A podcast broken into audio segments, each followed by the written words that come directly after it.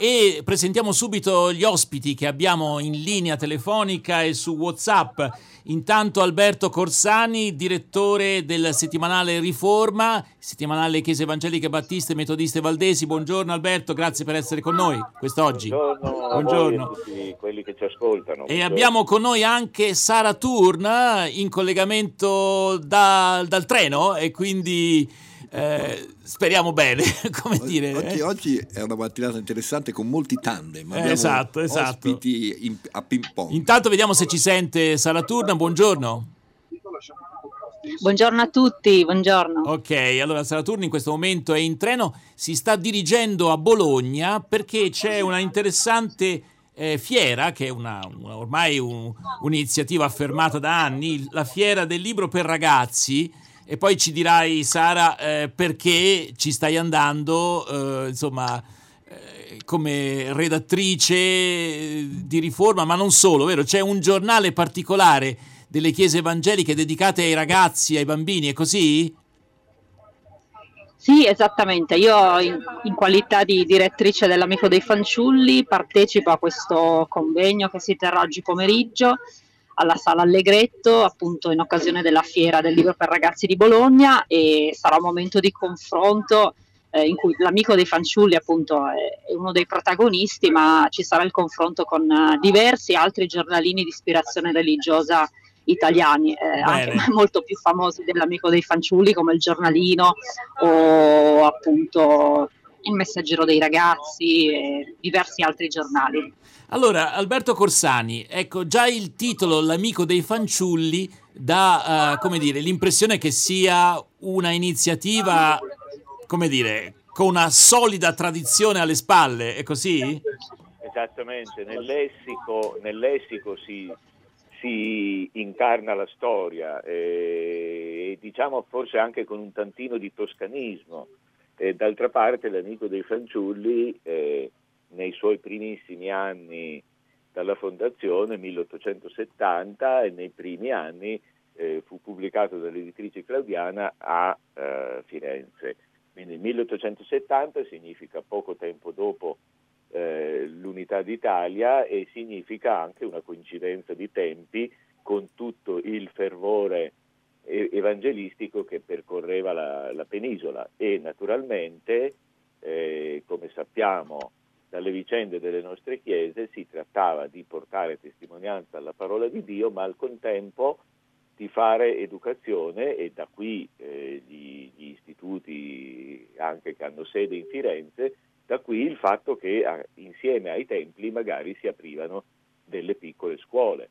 Eh, tutte attività di formazione, un giornalino per i ragazzi eh, aveva il suo senso, si collocava in, in questo tipo di visione progettuale di una crescita eh, a, a, tutti i livelli dello, dello Stato che si, si, andava formando. Allora, io chiederei a questo punto a Sara Turna, siccome oggi è l'8 marzo e spesso è venuto fuori nel corso delle nostre riflessioni con gli ospiti che occorre un'educazione affettiva, ossia eh, per i giovani è importante non solamente eh, come dire, apprendere tante nozioni a scuola, ma essere accompagnati anche in una dimensione psicologica e spirituale, per certi aspetti possiamo dire almeno questo. Ecco, Sara Turna, eh, appunto, in considerazione di questa giornata così particolare, così speciale, eh, in cui eh, siamo invitati a riflettere sui temi della parità di genere, eh, su questo il giornalino, insomma, eh, può dare un contributo? Lo sta facendo? Ecco, allora abbiamo già sperimentato i primi problemi. E allora facciamo la stessa domanda, però la rivolgiamo ad Alberto Corsani.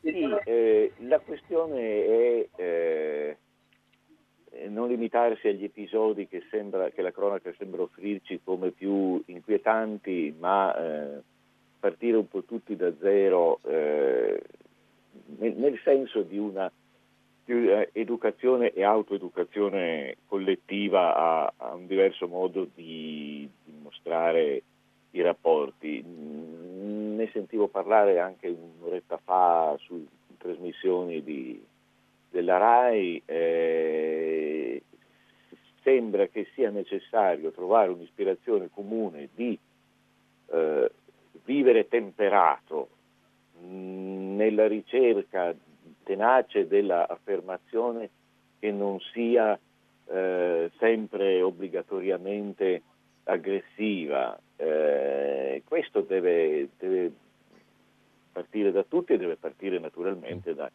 dai più piccoli. Come lo, lo, si può fare? Non sempre con, non necessariamente, non è la cosa migliore con il pedagogismo, cioè con, con delle norme, delle indicazioni eh, istruttive. Molto più spesso può essere la forma racconto a, uh, a essere portatrice di, di, valori. Questo è interessante, storie. questo è molto interessante. Tra l'altro ne abbiamo parlato anche in diverse occasioni con eh, Laura Ferraresi, che è un'autrice eh, come dire, che ha, proprio si è specializzata nell'idea dei racconti per i bambini come uno strumento di eh, formazione anche su, insomma, su piani eh, del rispetto dell'altro, quindi eh, intanto io vorrei vedere se abbiamo di nuovo con noi Sara Turn, se ci sente.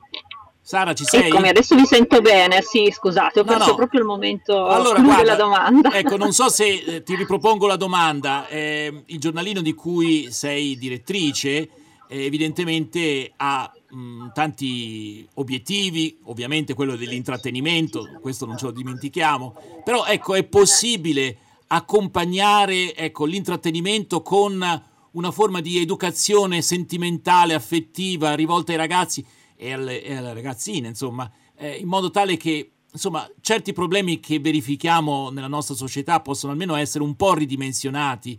Parlo del problema della parità di genere, della violenza, non so, qual è la tua idea? Sì, assolutamente sì, anzi possiamo dire che fin dalle origini ha avuto questa impostazione, anzi potremmo dire quasi che l'aspetto educativo pedagogico sia stato quasi più forte di quello di, quello di intrattenimento e ancora oggi questo, questo, elemento è molto forte sul tema della parità di genere e eh, una certa visione appunto dei, dei ruoli femminili anche oggi siamo, siamo molto, molto attivi e presenti ho pubblicato diversi articoli che cercano un po' di scardinare alcuni, alcuni stereotipi e e abbiamo qualche difficoltà eh, sulla linea. Mm. Allora, Sara Turna, purtroppo eh, ti sentiamo a tratti, ti dobbiamo lasciare perché effettivamente abbiamo, abbiamo, fatto questo, ma comunque abbiamo compreso, eh, diciamo, che le, abbiamo provato. Le, le linee essenziali diciamo, che ci volevi proporre, le abbiamo capite perfettamente. Grazie Sara, intanto eh, un, saluto. Eh. Noi rimaniamo in linea però con Alberto Corsani. Un saluto a voi, grazie nelle mani del direttore. Ok, allora io Buona direi giornata, grazie. grazie mille. A questo punto ci ascoltiamo però una canzone, una canzone di Amanda, Lui ti ascolta. Poi torniamo a parlare con eh, Alberto Corsani, direttore del settimanale Riforma.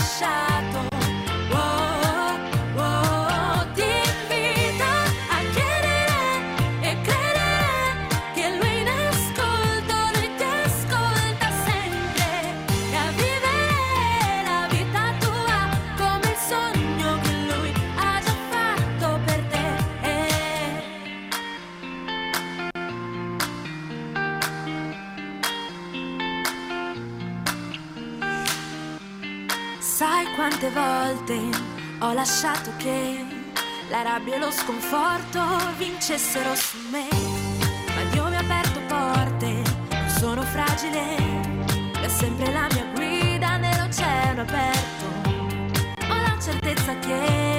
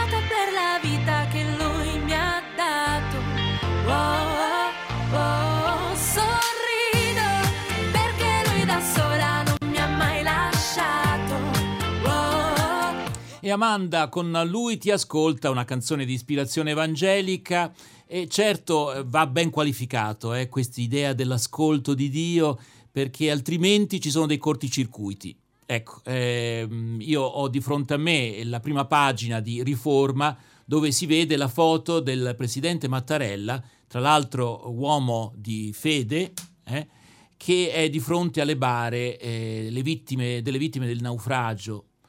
Eh, il titolo è La politica e la difficoltà di osservare il silenzio, un articolo di Alberto Corsani che abbiamo in linea telefonica. Tra l'altro Mattarella è stato anche, insomma, gli è morto il fratello tra le braccia, ucciso dalla mafia.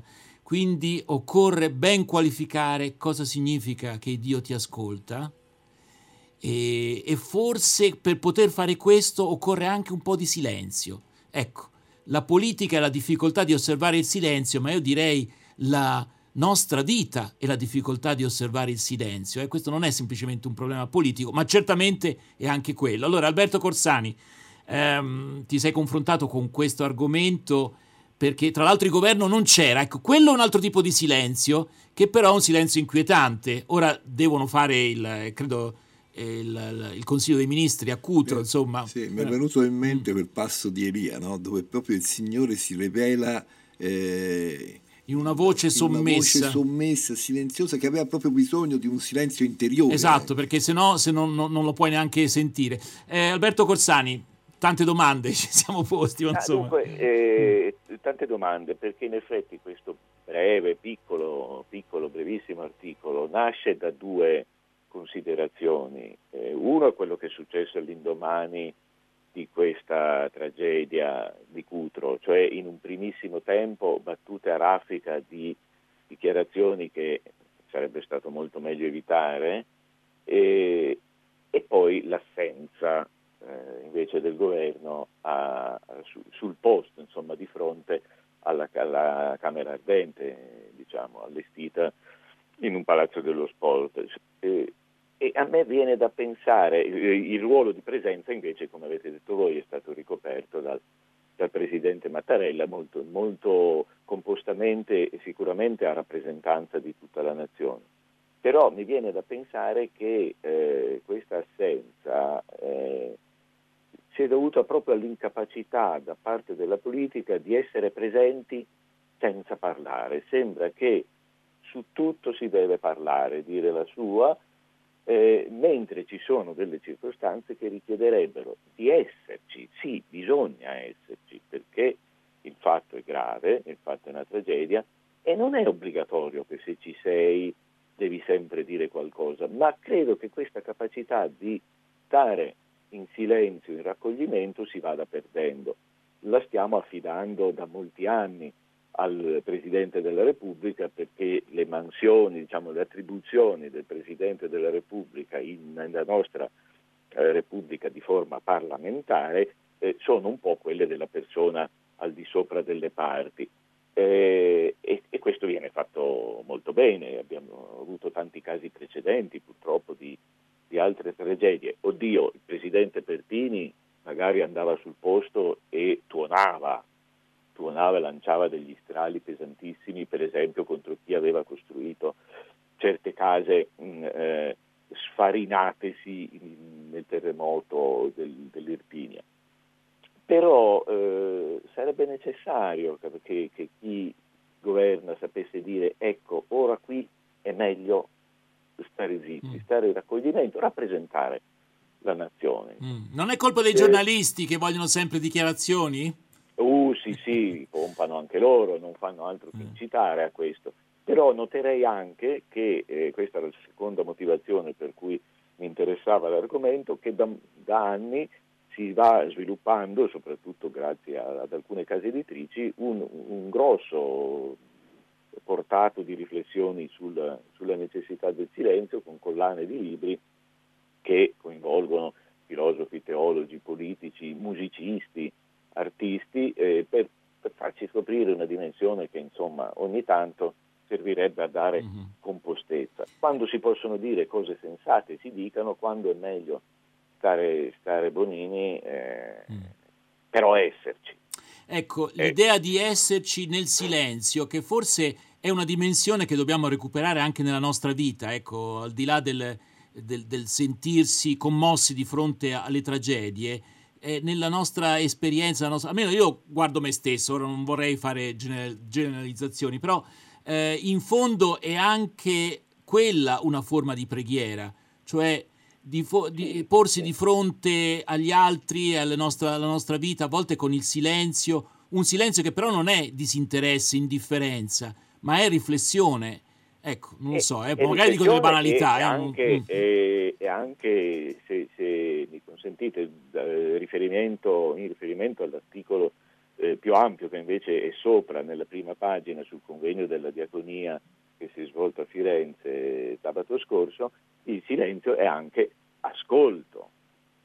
Per cui si tratta Certo. di, eh, il convegno ha ragionato sui modi dell'agire della diaconia con cura. Il titolo era con cura, non era la cura, perché con cura è una modalità e la modalità nella relazione con chi è esposto a fragilità e sofferenze è in primo luogo capacità di ascolto. Allora, abbiamo ancora due minuti, Claudio. Eh, mi avete fatto venire in mente con questa bella e accurata riflessione eh, di, un, di un esempio, di un racconto che mi è stato fatto eh, proprio legato alle persone ammalate.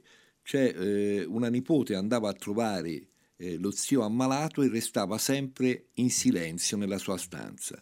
A un certo punto, nel momento più aggravato della malattia, eh, lo zio espresse a sua moglie queste parole. Quanto sono belli i silenzi di... eh, ora non dico il nome. per Del dire- nipote. Della nipote eh, che veniva lì e stava, come diceva Alberto, in una presenza, io direi, di spirito, perché poi quella presenza del silenzio, in quei momenti in cui non c'è da dire cose, perché non sappiamo nemmeno cosa dire, secondo me unisce, unisce le persone. È una forma di ascolto, innanzitutto.